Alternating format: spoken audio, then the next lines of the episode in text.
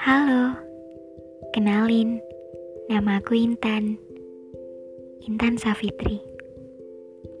Nama yang singkat, tapi maknanya cukup berat. Layaknya menjadi berlian yang selalu menawan hati serta suci. Tapi teman-temanku yang lain memanggilku dengan sebutan Insaf. Iya, itu nama singkatan aku.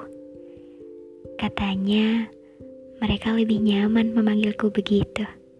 Sama, aku juga. thank you